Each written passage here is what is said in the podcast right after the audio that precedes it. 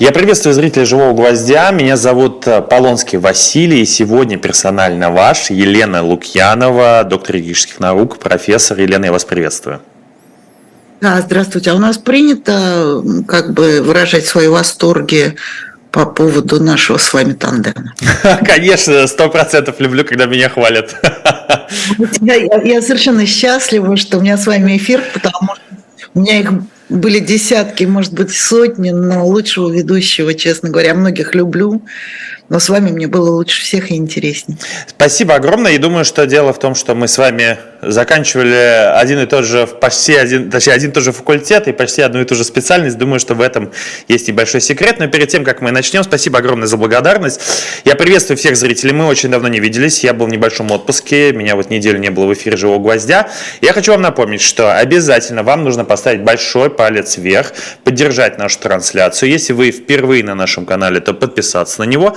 Потому что все это, ваши действия сейчас помогут попадать нашим видео в рекомендации. Это очень важно для нашего YouTube-канала. Мы приближаемся к миллиону подписчиков постепенно. И это будет большое событие для YouTube-канала и вообще для независимой журналистики, которая продолжает оставаться в России. Нас не так много, но мы продолжаем работать для вас. Напомню, что в Москве сейчас 15 часов 1 минута, и мы работаем в прямом эфире из Москвы. А мы с Еленой начинаем, и много, очень много новостей нападало про различные законотворческие инициативы, но э, я хотел с вами немножко так вильнуть э, в другую тему, э, не обсудить это расследование, связанное с Еленой Симбаевой, спортсменкой большой. Я хотел вот у вас узнать другую вещь.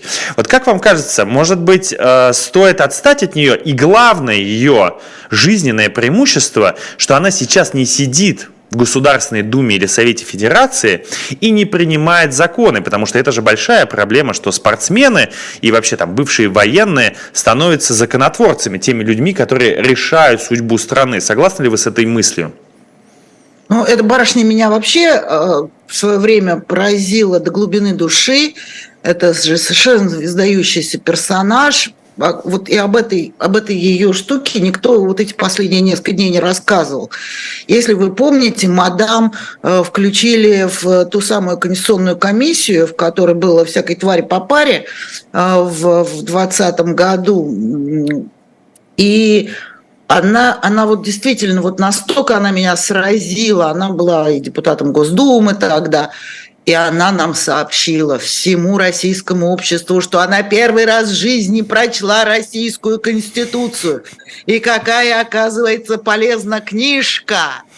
Вот это, собственно, характеристика э, тех людей, которые у нас принимали законы, сидели в конституционных комиссиях. Блин, прочла первый раз, в руки взяла. Это, это как? Это вообще какое позорище? Вообще стыд, срам. Э, это, это что за быдло, которое там э, вообще законотворствует? Потому что э, ну, мы видим, сколько валится на наши головы какой-то дури дикой каждый день из Государственной Думы. И э, все наши прекрасные новостники начинают говорить, ой, а вот этот закон, а это про что, а это зачем? Да не про что и не зачем. И смотреть на весь этот процесс надо с совершенно другой стороны. Откуда взялся вот этот вот набор людишек, которые там сегодня рассуждают, но он уже расширился за пределы Государственной Думы, потому что мы тут министров видим, зело образованных, которые выступают против того, чтобы женщины образование получали. То есть тоже Конституцию не читал, тоже, тоже в общем, ничего не знает. Это, это вот э, начинать надо с этого кадрового отбора, с парламента и с выборов. Вот моя такая вот а вот как вы, кстати, считаете, потому что это же довольно долгий разговор по поводу того, что различные партии для своего пиара засовывали свои списки э, не только спортсменов или там людей шоу-бизнеса или э, там э, бывших военных и так далее. Ну, кто-то эти обвинения проходили несколько судебных инстанций, но в общем всегда ходили слухи вокруг партии ЛДПР, даже некоторые журналистские издания доказывали, что эти списки списке а, были проплачены, чтобы попасть в партию ЛДПР, а, можно было в свое время за деньги это сделать. А как вам кажется, в этом э, виновато понятное дело, что политическая система и э, система как бы отбора этих депутатов, попадания в эту Государственную Думу. Но как вам кажется, кто главный виновник вообще вот э, такой ситуации, что в Государственной Думе не первого созыва, а будем честными, вообще за всю историю России большое количество представителей, которые не имеют вообще представления о российском законодательстве? Ну, здесь два разных вопроса.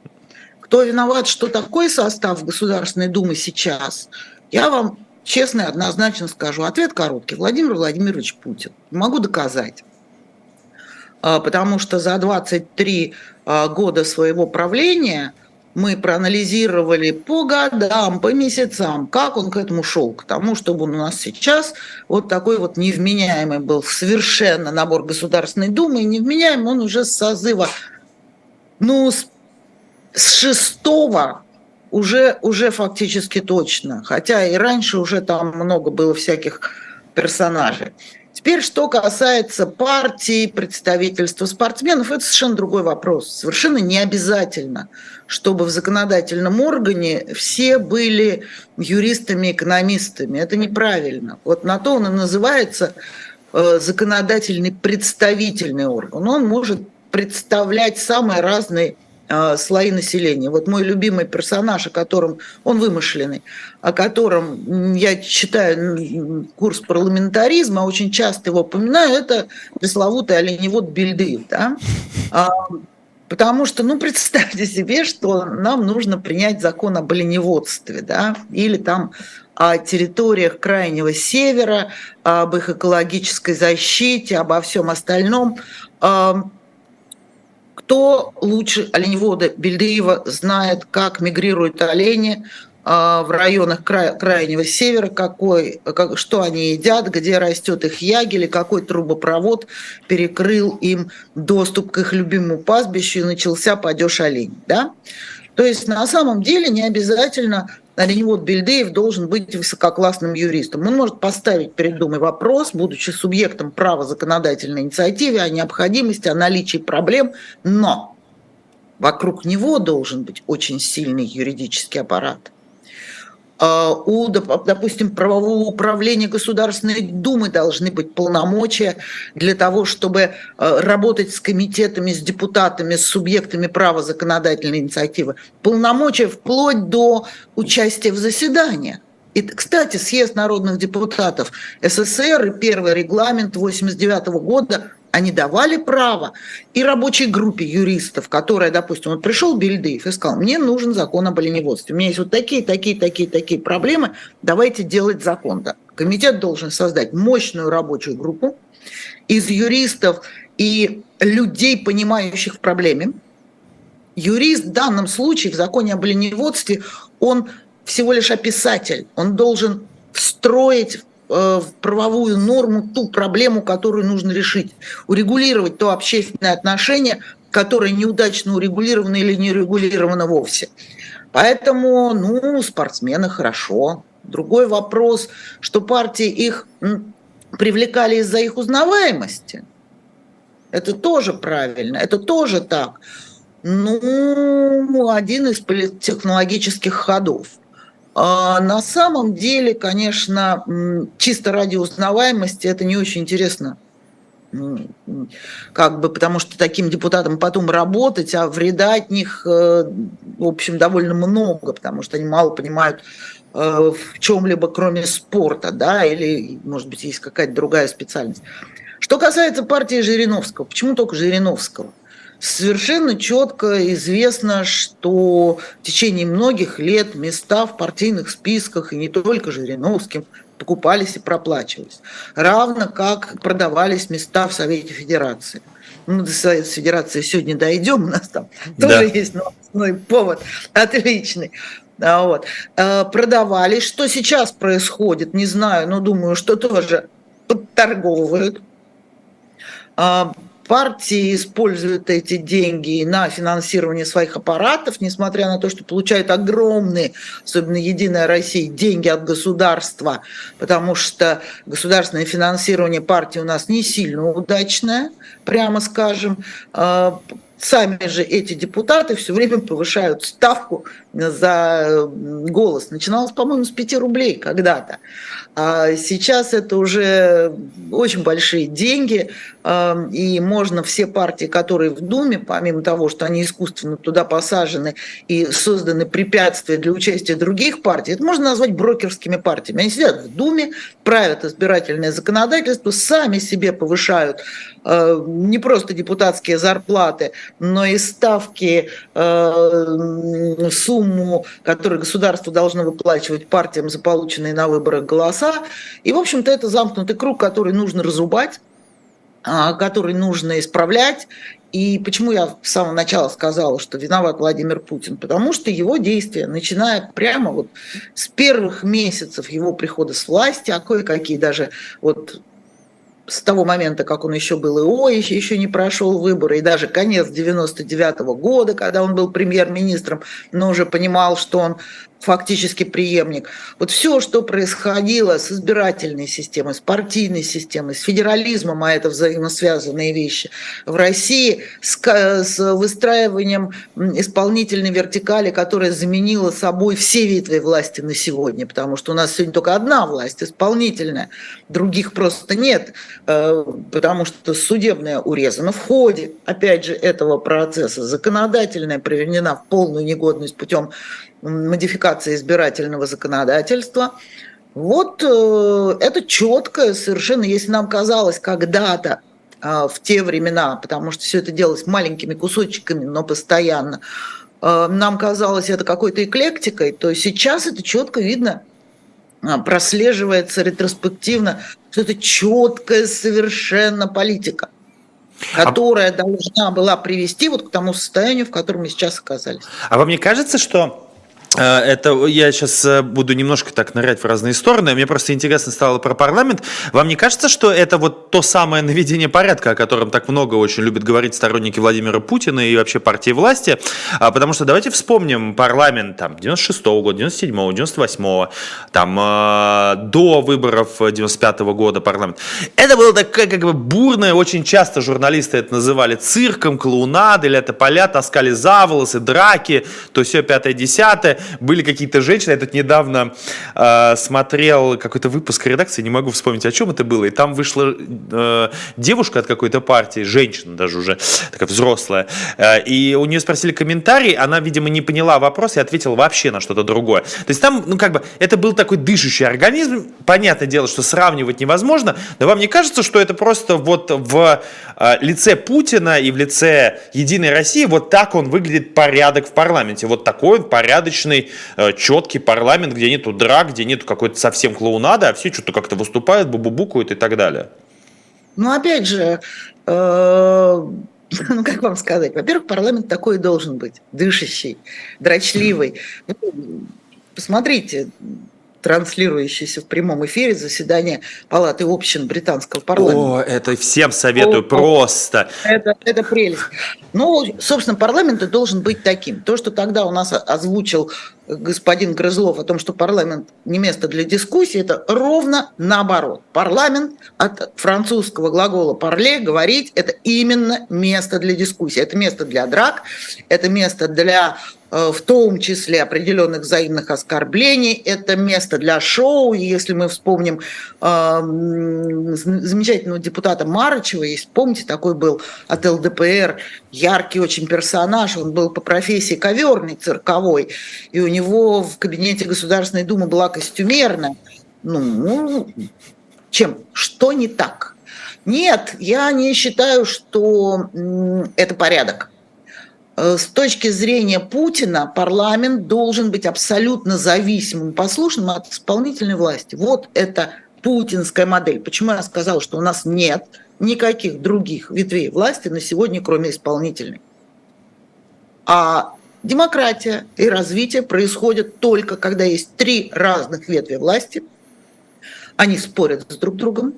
У них есть четкое функциональное разделение труда – они контролируют друг друга, и они работают вместе. А если одна ветвь власти, все подчинено ей, ну, значит, э, не будет никакой дискуссии, будут большие ошибки, будут большие проблемы, вертикаль это рано или поздно рухнет, потому что она не работоспособна.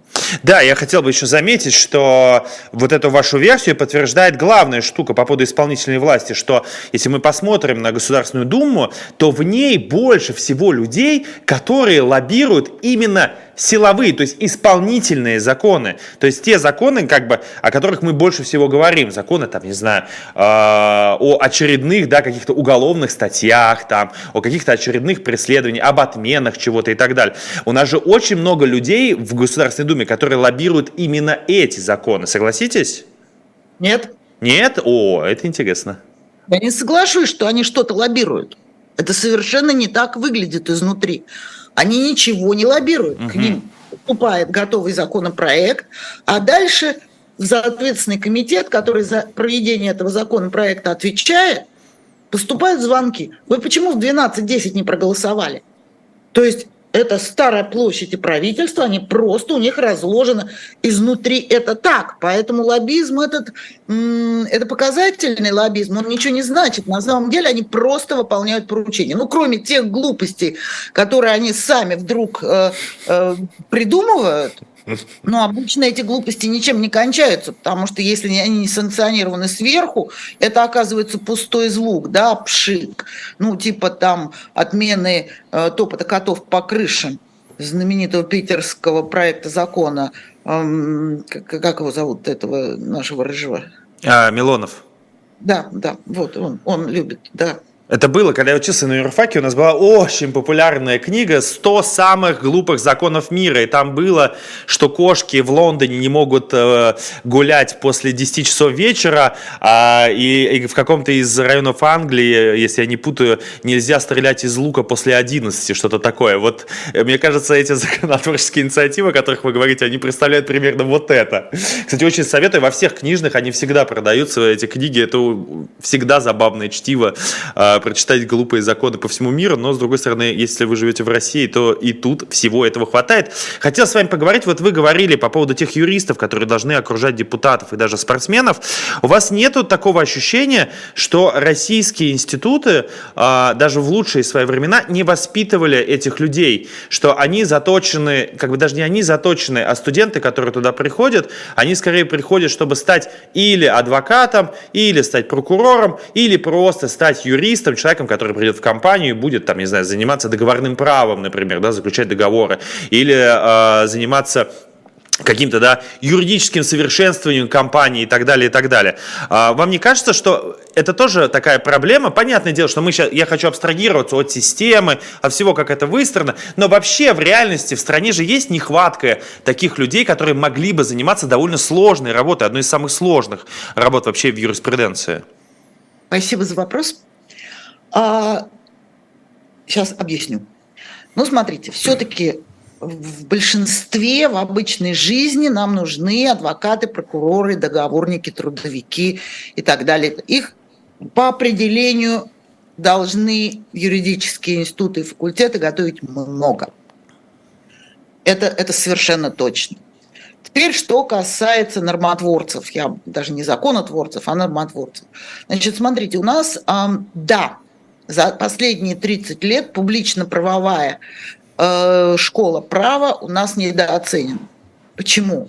Потому что, когда появилась частная собственность, имущественные отношения, э, у нас этих юристов не хватало, и терра инкогнита гражданского права была довольно быстро стала терра инкогнита. Это, это, это, это нормально, это правильно, но это как бы вот так получилось, что все бросились туда. А вроде публично-правовая школа была. Она была, ну сколько нас было хороших таких ученых в Советском Союзе, прям вот их же по пальцам можно пересчитать. Человек 300. Это немало. Это, в общем-то, школы по всей стране. 300 сильных ученых могли э, сделать школы по всей стране. Школы были. А, московская, безусловно, а, саратовская, Самарская, Ростовская, где не было школы а, публично-правовой, совершенно, это Санкт-Петербург. Интересно. Вообще. Там как раз была очень сильная цивилистическая школа, и она только-только начала создаваться сейчас в современном Финеке. А, не знаю, что с ней сейчас происходит, но в целом школы публично-правовой не было. Да, нас было мало, да, школы были, но они не очень хорошо развивались, потому что все бросились в частное право. И тем не менее, они были, и я вас уверяю, что за 30 лет мы сумели подготовить мощнейший пул публично-правовых юристов. Ну, законотворчество мало где читалось. Вот в высшей школе экономики мы читали законотворчество. В МГУ нет, но в целом готовили все равно на кафедре. Эти юристы есть, их в целом уж на аппарат-то Государственной Думы может и хватить. А, но после четвертого созыва правовое управление Государственной Думы превратили совершенных клерков, у них отобрали все полномочия, они э, к их голосам перестали прислушиваться, э, они стали печатателями таблиц, потому что если вы внимательно следили, как у нас происходит голосование с законом Государственной Думы, что совершенно, кстати, недопустимо, у нас не голосуют поправки отдельные, где возникает спор. У нас комитет ответственный представляет Государственной Думе две таблицы. Таблицу поправок, рекомендованных к э, подтверждению, утверждению, и таблицу поправок, рекомендованных к отклонению. Это в принципе ненормально. Ни один парламент мира так не делает. Да, бывают поправки, по которым нет спора. Их можно голосовать вот таким кумулятивным голосованием. Вот тут нет спора, мы голосуем единый единым пакетом. Елена, но... объясните, объясните, подождите, перед но, объясните зрителю, почему это ненормально. Потому что это означает, что парламент не выполняет свою дискуссионную функцию в отношении законов. Каждый закон не может быть идеальным, он написан русским языком людьми. Он регулирует, это, это очень важная вещь, закон он устанавливает обязательное правило, которое мы должны выполнять. Это правило, опять же, делается человеком или группой людей, языком, который многогранен, и нет предела его совершенству. Не бывает таких законов, где нету спора по каким-то э, очень тонким, а иногда и большим вещам. То, что то, во что превращена сегодня в Государственной Думе законодательная процедура, законодательной процедуры не называется. Потому что ну вот даже три чтения закона, у них совершенно разные функции. Первое э, чтение закона – это концепция, там нет никаких поправок. Концептуально Дума должна разобраться, нужен такой новый закон или нет, нужны такие поправки или нет – если э, значит, между первым и вторым чтением должен быть достаточно большой перерыв. Э, после первого чтения законопроект должен отправить, быть отправлен всем субъектам права законодательной инициативы из статьи 104 Конституции. Их много. Должно быть, да, да, да, да, должно быть дано месяц, два, три на то, чтобы люди подумали – Вторая стадия, второе, второе чтение – это э, уже поправки, собственно говоря. Тоже все рассылается. Вот эти сроки, э, за которые сегодня Государственная Дума принимает закон, они уже свидетельствуют о том, что это не законодательный процесс, что там нет участников, что там нет спора. Бедные депутаты жалуются, что нам ночью прислали или утром до заседания там пять мощных законопроектов многостраничных. Как мы за них будем голосовать? Это нереально. Это, это симулятор, это имитация законодательного процесса. Его не существует. Поэтому парламент этот не может называться законодательным органом, законодательную функцию он свою не выполняет. А смотрите, вот бывает так, и так бывало, на самом деле, в первых созывах Государственной Думы, в других парламентах мира так бывает. Допустим, на втором чтении что-то такое там завернули на поправках, и изменилась концепция, та, которая была на первом чтении принята. Что в таком случае бывает? И должно быть. Закон от, откатывается к первому чтению. Говорит, стоп, стоп, стоп, ребята, вы тут внесли поправочки, они меняют концепцию, и начинай сначала. Возвращайся к первому чтению. То есть это, это вообще сложнейшая штука. Вот все говорят, ой, там американцы очень долго голосуют закон. Да, чем больше мучится писатель, чем, как известно, меньше мучится читатель. Закон, он для кого? Он для них или для нас? Мы его должны исполнять. Так давайте помучимся, напишем его хорошо и здорово. И все равно он может получиться не идеальный, потом будет э, в ходе судебной практики э, там корректироваться, поправляться. И вот Дума принимает закон. Правительство его исполняет. Другая власть, да? Другая ветвь власти. Правительство видит, мне неудобно, мне невкусно, у меня не получается.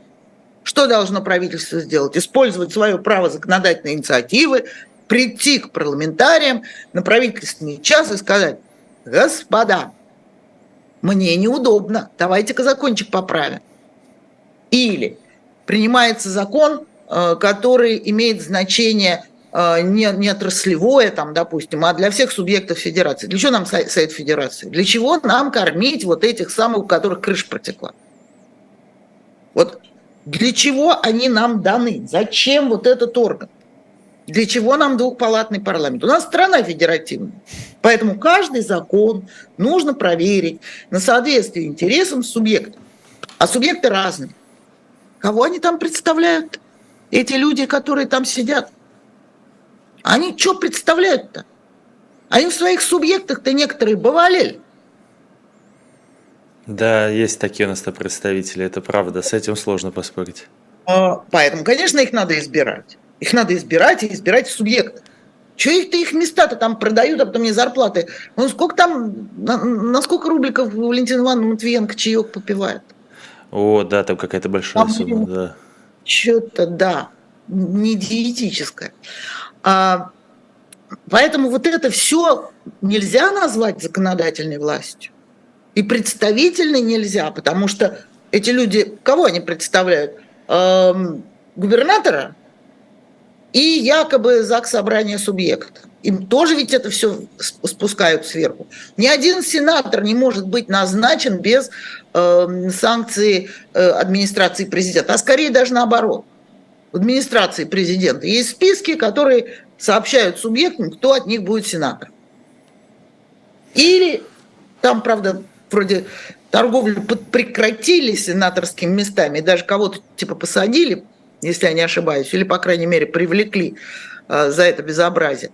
Но, в принципе, практика была довольно широкая. Вот объявлений э, в узких юридических кругах «нет ли у вас желающих купить сенаторское место» я там 5-7 э, лет назад слышал навал. Просто навал. Это правда. А, я хотел, тут просто наши зрители не все понимают, а, о чем мы говорим. Друзья мои, мы будем как следует разжевывать, и очень важно, что мы обсуждаем, и что мы пытаемся вам донести, что вот если отринуть политику, если вот сейчас убрать Владимира Путина и выкинуть из этой системы, и даже выкинуть Единую Россию из этой системы координат, то юридическая система, о чем Елена не первый раз в эфире «Живого гвоздя» объясняет, она не рабочая, нету, нету выстроенной правильной системы работы двух палат парламента, работы всех юридических служб, которые должны обслуживать э, парламент и так далее, и так далее. А, но мы перейдем уже, я думаю, к конкретике определенной, уже к тем законам, которые вот сейчас мы э, слышим как последние новости, я вот хотел бы начать. В Госдуму внесли законопроект об ответственности за пропаганду и оправдание идеологии экстремизма. Там реальные уголовные сроки. У нас есть то же самое по терроризму. Раньше за по этой статье, по сути, по этой статье был штраф, по-моему, если не ошибаюсь, 300 тысяч. С вашей точки зрения, зачем и для кого это делается? Чтобы кого прижучить? Ой, вот дело в том, что по этому закону совершенно невозможно понять, кого они хотят прижучить.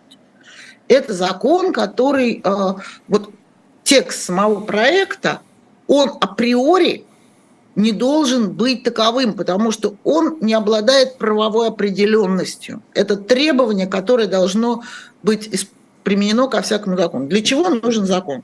Чтобы какое-то деяние, стало у нас перешло из разряда просто деяния к преступлению. То есть оно признано общественно опасным. Это делать нельзя. Что? В первую очередь нельзя делать. Вот гражданин, который возьмет в руки этот закон, должен понимать, где табу. Вот из этого закона понять, из этого законопроекта, где табу, чего нельзя, невозможно. То ли я э, рассуждаю и цитирую там посты э, группы Навального, которая признана террористической организацией, и я уже террорист, то ли еще чего, то ли непонятно что. Значит, э, непонятно, чего нельзя делать. Из закона этого не следует. Непонятно, кто этого не может делать. Так?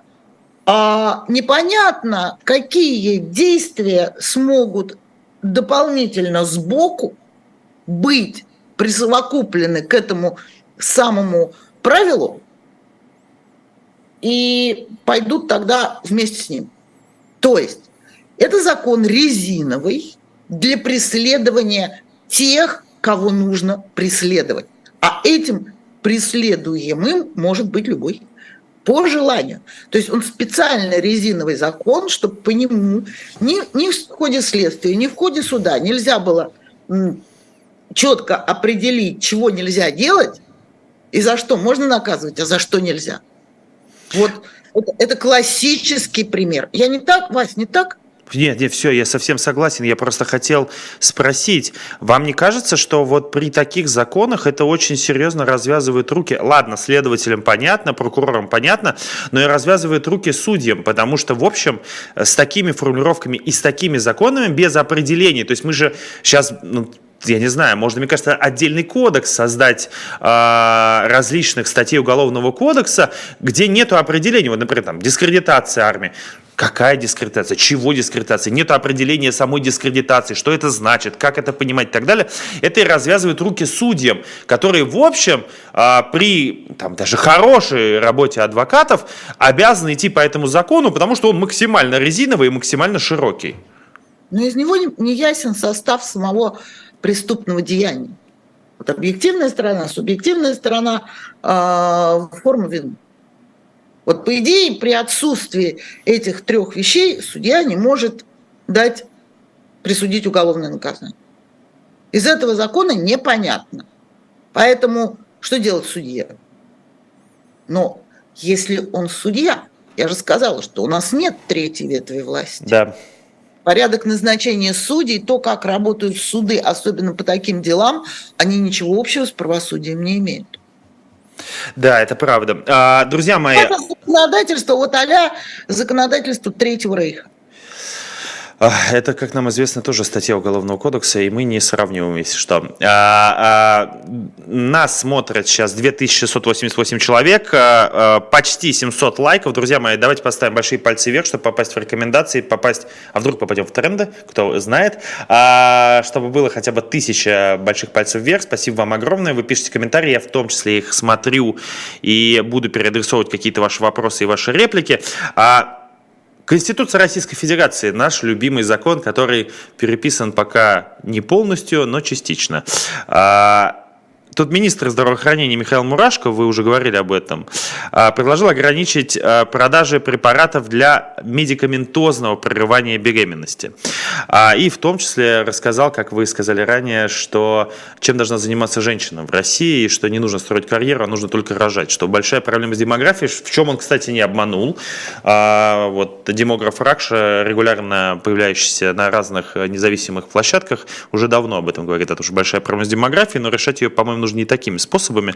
А, но, по-моему, это абсолютная вот эта история с а, ограничением продажи препаратов и вообще даже с этими формулировками, это же, ну, как бы абсолютно противоречит Конституции. А вообще Конституция у нас как бы, э, ладно уж, международные договоры, международные законы, ЕСПЧ, все это ушло в прошлое после 24 февраля, и мы забудем о том, что если э, международный договор шире, чем российское законодательство, то должны э, его воспринимать, в том числе и судьи. А что касается Конституции, ну как бы мы должны забыть об этом законе, Многие говорят уже об этом давно, но с этими всеми поправками, которые они, в том числе по смене пола, в том числе вот с предложениями Мурашко, в общем, о правах, которые записаны в Конституции, можно забывать полностью уже. Помните, э, у Салтыкова-Щедрина Василис Бородавкин был такой? Да-да-да. Да. Что он говорил? Если закон тебе в действии мешает, то положи его по себя, и он и невидимым станет, и сильно тебя в действии облегчит. Вот оно примерно так. Э, министр, конечно, меня потряс глубиной своего образования. Э, конечно, он куда-то все это туда ведет, к такому домострою и пещерному православию. Но у нас в Конституции сказано, что у нас государство светское. А у нас записаны равные права мужчин и женщин. У нас записано, ну не в Конституции, но право женщины самой определять, быть ей матерью или нет. У нас, у нас много чего записано, но господин министр этого, видимо, не читал, поэтому он идет в какую-то совершенно другую сторону. А, вот эти скрепы, которые сегодня навязываются, семейные ценности, они же ничего общего с Конституцией не имеют? Абсолютно. Никаким образом. Поэтому, ну что можно сказать? Вот все, что он предлагает, на самом деле очень опасно. А, очень опасно. Почему? Потому что это все равно не, невозможно никакими запретами на сегодняшнем этапе и в 21 веке заставить женщину рожать. Значит, все равно будут подпольные аборты которые будут кончаться смертями. Будут, будет употребление каких-нибудь чудовищных препаратов, если нормальные изымут из оборота э, или очень сильно ограничат их применение. Э, значит, это, это все будут жизни женщин. Дальше, а с какой такой радости он, по-моему, он же предлагает, или кто-то из депутатов, нет, это уже не он, это кто-то из депутатов предложил запретить делать аборты в частных клиниках. И вот опять Конституция. Равенство субъектов, простите меня, предпринимательской деятельности. Все медицинские учреждения, частные или государственные, они лицензированы одинаково по э, э, оказанию э, медицинских услуг по всему. А с какой такой стати? Это что? Это, это гораздо больше, чем права женщин, феминизм и так далее. Это в общем-то, нарушение всех принципов. Ну, видимо, времена такие нам придется пережить, потому что Конституция положена под себя и, и будучи невидимой, сильно в действии облегчает. Да не читали они ее. Вон госпожа Исенбаева, которой мы начинали. Всю жизнь жила, жила, депутатом Госдумы была, никогда в руках Конституцию не держала. Кто-то кто есть из старейших американских сенаторов, забыл, как его зовут, чудесный человек – он всегда с собой носит две книжечки, Библию и Конституцию. И он много-много лет в Сенате, он э, в Конгрессе США, он сторожил, по-моему, даже рекордсмен по пребыванию там. Он, он все время их с собой носит и все время читает. И никогда не может начитаться. И вы знаете, я вот преподаю Конституцию тоже много лет. И иной раз вдруг ты видишь, что ты не дораскрыл, ты сам не до конца понимал, какие глубины там заложены. Ты оптику своего микроскопа профессионального чуть-чуть подвинтил, и там раскрылись такие дали, такие дали, такие бездонные э, вообще просторы для понимания, для освоения, написанные на будущее, учитывавшие прошлое. А ты просто глазами это пропустил. Даже читая это много лет в университете, разбирая это на пальцах. Это очень интересный документ Конституции.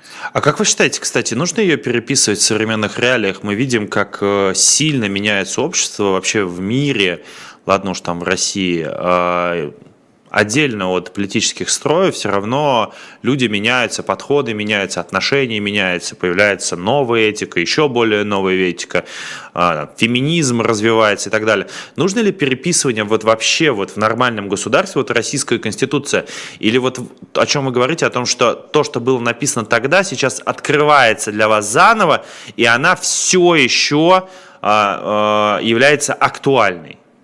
Я считаю, что потенциал нашей Конституции действующей далеко не исчерпан.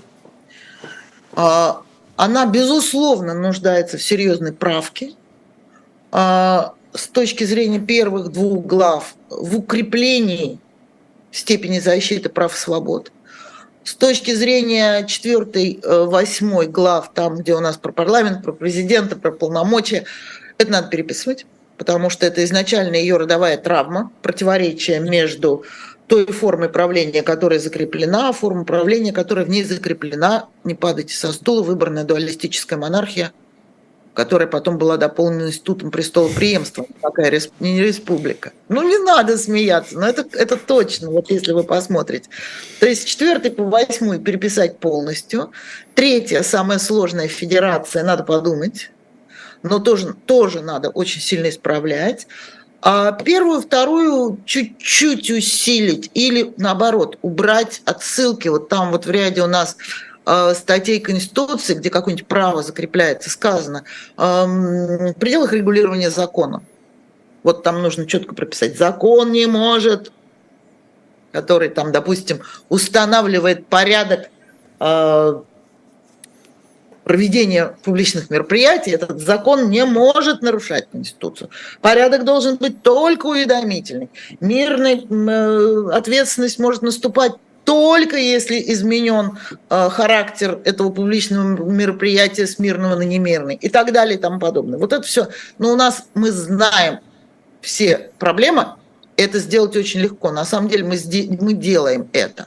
Мы ее потихонечку дописываем и переписываем. Что касается того, о чем вы меня спрашивали, вы же о другом меня спрашивали. Ну, да. Вы говорите о том, что появилась новая этика, появились новые права и свободы.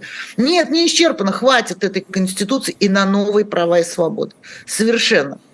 Потому что права и свободы человека, они так же, как тексты Конституции, познаются постепенно и э, раскрываются их смыслы глубинные с появлениями там, новых технологий, э, новой медицины, нового осмысления человеческой сущностью самого себя. Могу ли я себя сам убить, э, там, э, если я тяжело болен и не хочу терпеть страдания? А, где мой, мой privacy, да, слово, которое не переводимо на русский язык, потому что ну, нет аналога. Где а, вот мое пространство, за которое я не хочу, чтобы заходили другие, а, там и так далее, и так далее, смена пола, там и, и так. Очень много вопросов, это права пятого поколения, так называемые, которые сейчас осмысливаются миром. У них нет еще четких формулировок. Они в разных странах потихонечку приходят, начинается дискуссия. Поэтому, во-первых, об этом рано говорить, а во-вторых, э, того, что записано в нашей Конституции, вполне достаточно, чтобы и эти права соблюдать. А Хотел немножечко про аборты поговорить, потому что сегодня Совет Федерации, где, как нам известно, протекла крыша э, на днях, э, приняли поправки, связанные с, со сменой пола, и вот э, там оставили ну, как бы форточку для людей, так называемую, что допускается смена пола э, в случае врожденных аномалий у детей, которые будут, э, будет утверждать врачебная комиссия, перечень таких организаций и порядок выдачи решений будет утверждать правительство. Как вам кажется, э, они оставляют эту форточку зачем? Для того, чтобы вот не нарушать Конституцию – Зачем mm-hmm. вот эти все равно оговорки они проговаривают? Или все-таки это какое-то понимание, что все-таки существует реальная надобность в этом? Я думаю, что это давление правительства как раз. Это тот случай, когда правительство выступило не в худшем, не худшим образом.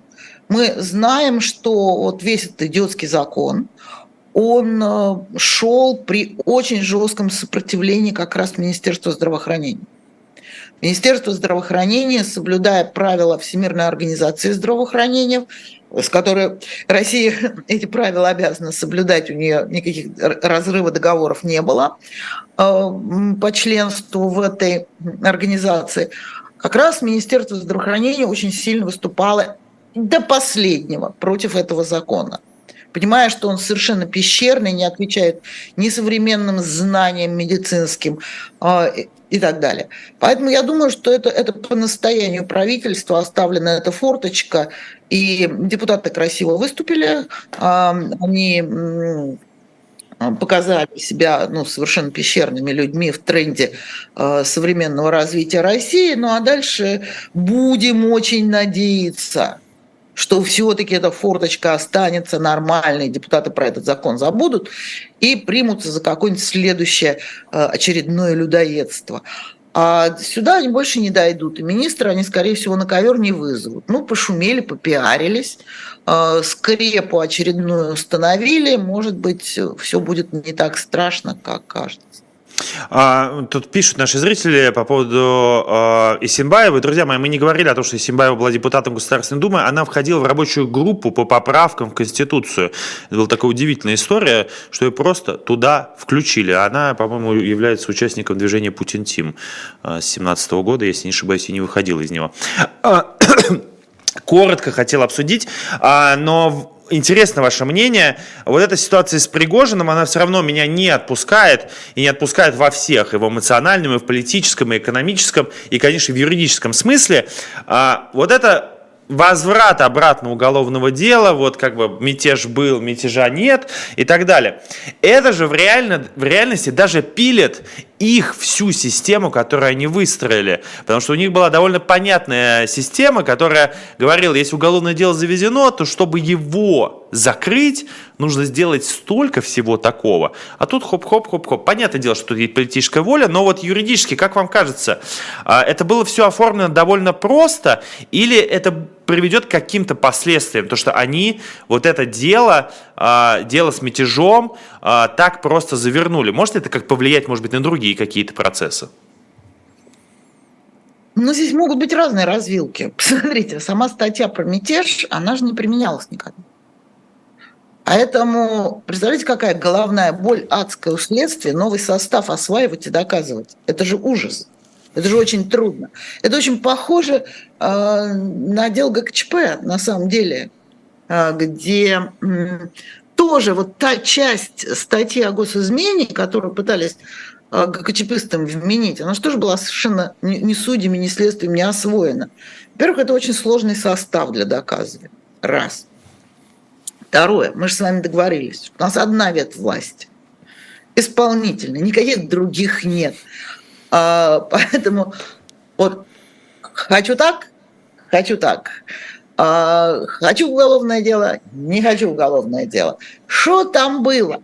А, слово «мятеж» было произнесено в первые дни. Очень сложное слово, оно сразу ассоциировалось с Уголовным кодексом. Была ли команда вообще это дело возбуждать? А если ее не было? А если пока это были одни слова, а кто-то там проявил инициативу и быстренько это дело возбудил, ну хорошо, Бастрыкину поручили разобраться. Это что такое вообще? Это вообще что такое? Ну ладно, хорошо, принял он это к сведению. Значит ли разобраться это обязательно возбуждение уголовного дела? Не факт. А если э, разобрались, нет состава, ну и закрыли. Так ведь может быть. Или состав недоказуем. Или он затрагивает чьи-то интересы. Вполне же может быть, что, в общем-то, э, просто хочу, не хочу. Вот при условии, что власть одна. Всем остальным командует. Что делать, что не делать, куда ходить, куда не ходить. А Поэтому, ну, как, я, я, меня это не очень волнует с точки зрения юридической практики оно доказывает, в общем-то, все то, что мы уже знаем, что нам известно. Да, это правда. А, у нас остается 12 минут, и я хотел обсудить такую тему, она не столько связана с российским законодательством, скорее с международным. А, зерновая сделка. А, все, я думаю, забыли. Она сейчас, по сути, должна быть разорвана. Россия отказалась. Понятное дело, что еще все не ясно.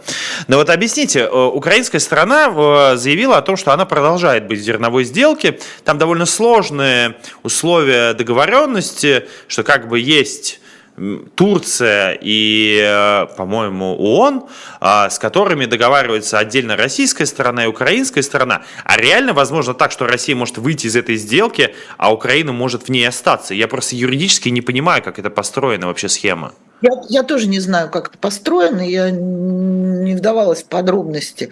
Но мне кажется, что там настолько нестандартное построение чрезвычайных, чрезвычайной ситуации, что здесь никакие общие правила э, не сработают. В данном случае сработает то, возможно, будет из Одесского порта выходить кораблям, или невозможно. Обеспечит там, допустим, Турция безопасность, э, или не обеспечит. Э, организует какие-то другие коридоры э, Э, передвижения, перемещения этого зерна, или не организует. И, в общем-то, Россия со всеми своими угрожалками в данном случае а, а, опасно только одно, что Россия вышла из э, составляющей безопасности этой сделки. По-моему, Россию уже давно перестали спрашивать, кому ходить по Черному морю, а кому не ходить. Вообще в сложившейся ситуации все меньше и меньше боятся российских угрожалок. И в конце концов, мне, мне, мне кажется, что э, здесь нет общетеоретического подхода к решению этому вопроса и каких-то правил. Есть э, требования ООН. Мы должны кормить те регионы, где не растет хлеб. Да? Это возможно сделать с помощью украинского зерна, и урожай у них опять в этом году очень хороший. А насколько я видела в тех местах, где еще возможно вести э, земледелие э, в Украине. Зерно это нужно. Значит, мир будет решать вопрос, как э, э, это зерно перемещать из той территории, где оно, оно растет, туда, где оно нужно. И мне кажется, что вот эта зерновая сделка, как бы, как бы не называть вот этот процесс, ну, он стал сложнее, скажем так с выходом из этой сделки России. То есть придется решить большее количество вопросов для того, чтобы это все равно не останавливалось. Вот, собственно, и все. Просто я хотел, э, к чему этот вопрос вообще задал. Вам не кажется, что вообще сейчас вот в этих условиях международное право перестало быть какой-то наукой, а это просто по понятиям какие-то договоренности просто. Типа, ну, ты давай там, вот ты вот тут так, а я вот тут так, ну, пусть напишут что-то. Ну, в общем... А, Вообще-то, Вась, международное право есть система договоренностей. Это, взять, да. Это, это, это согласование воль государств. Просто когда этих государств становится очень много, это же не вот право в преимущественном смысле слова. Просто когда этих государств, которые договорились о чем-то, становится слишком много по одному вопросу, тогда возникают международные правила, которые мы с вами называем международным правом. Если две стороны, ну вот оно согласование воль государств. Ведь у них э, международного права а какой принудительный инструмент?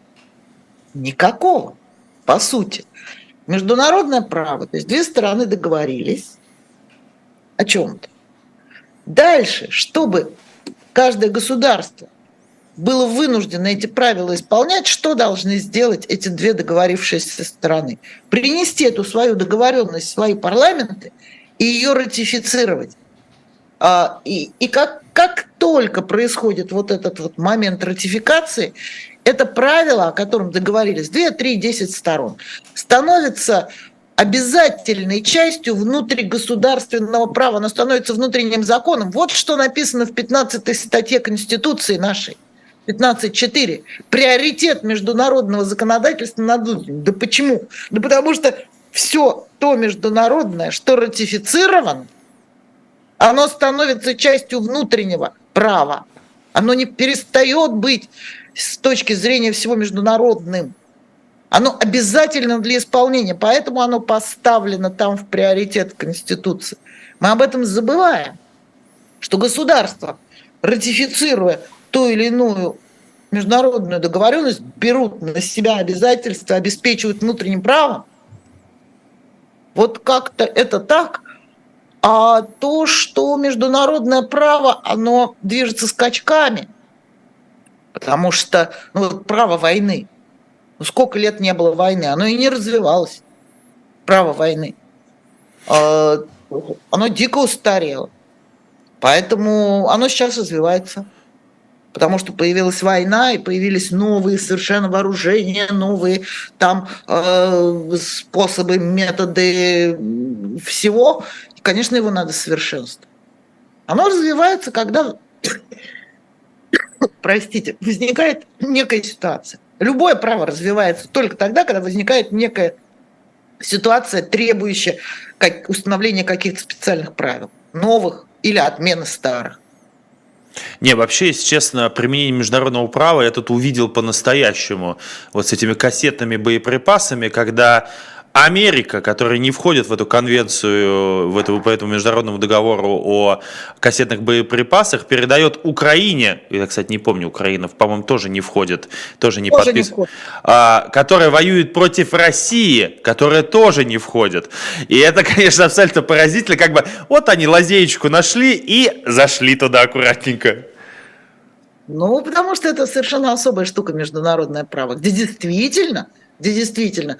А посмотри, что они сейчас за пределами договора НАТО будут делать? Да, они же тоже дали лазейку. А каждая страна может договариваться и оказывать какую-то помощь. И если сейчас, допустим, я думаю, что этого не произойдет, но допустим, э, страны НАТО разрешили своим фактически членам, если они захотят, вступать в эту войну, фактически оказывать не только помощь вооружениями там и боеприпасами э, помощь Украине, но насколько я поняла из последнего саммита, в общем, и эта лазейка сделана. Да, больше всего меня поражает, что вот эти люди, которые представляют Россию в ООН, там вот эти все Небензи и их представители, они э, вот, вот в реальности, они даже этого не замечают. Они как что-то свое толдычат, толдычат, толдычат. Но, конечно, с международным правом это отдельная история. У нас просто осталось 4 минуты. Я в конце хотел спросить про дело Навального. Очень много часто меня лично спрашивают люди, и хотелось бы ваше мнение получить. Вот Навальному сейчас у его очередное дело, там 7 статей, 196 томов уголовного уголовного дела. Каждый день почти рассматривают ВК номер 6 а, по Владимирской области. А с вашей точки зрения, вот эти 30 лет, Ему могут дать реально прям 30 лет? Или там все-таки будет какая-то совокупность? Просто не все понимают, как это считается. Там очень сложный подсчет. Нет, сейчас я не могу дать на этот ответ совершенно невозможно. Это надо смотреть финальное обвинительное заключение, которое будет, и а то там уже рассчитывать. И приговор, даже, даже приговор пересчитывается. Но, но, но я хочу понять, в общем, в реальности... Могут, могут ли теоретически дать? Могут все что угодно. Потому что дело Навального, там юриспруденции нет, там нет права. Совершенно ни в чем, ни в одном эпизоде. И начиная с того, каким образом он попал в итоге э, в тюрьму, там тоже же нет права, потому что по тому делу, где у него был условный срок, уже у ЕСПЧ есть заключение о том, что этот приговор, даже с условным сроком, он яйца выеденного не стоит. Потому что уже четко было ЕСПЧ сказано, что его судили за действия, неотличимые от обычной коммерческой деятельности. Вот, то есть его не могли применить уголовный кодекс к нему тогда. Поэтому это дело абсолютно политическое. А, юридически его оценивать нельзя. Посмотрим, что будет. Могут дать 30 лет совершенно спокойно.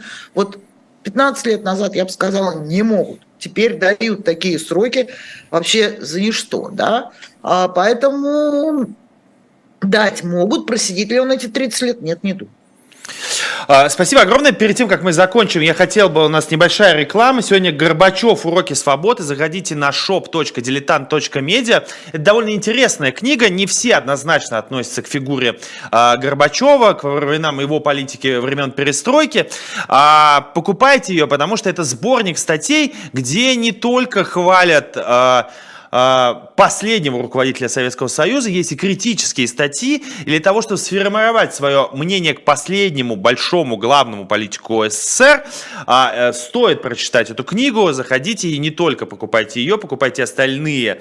А, книги, вы помогаете таким образом живому гвоздю, и в том числе и журнал «Дилетант», и в том числе за этот счет выходят и комиксы, в том числе вы можете перейти под это видео и задонатить нам.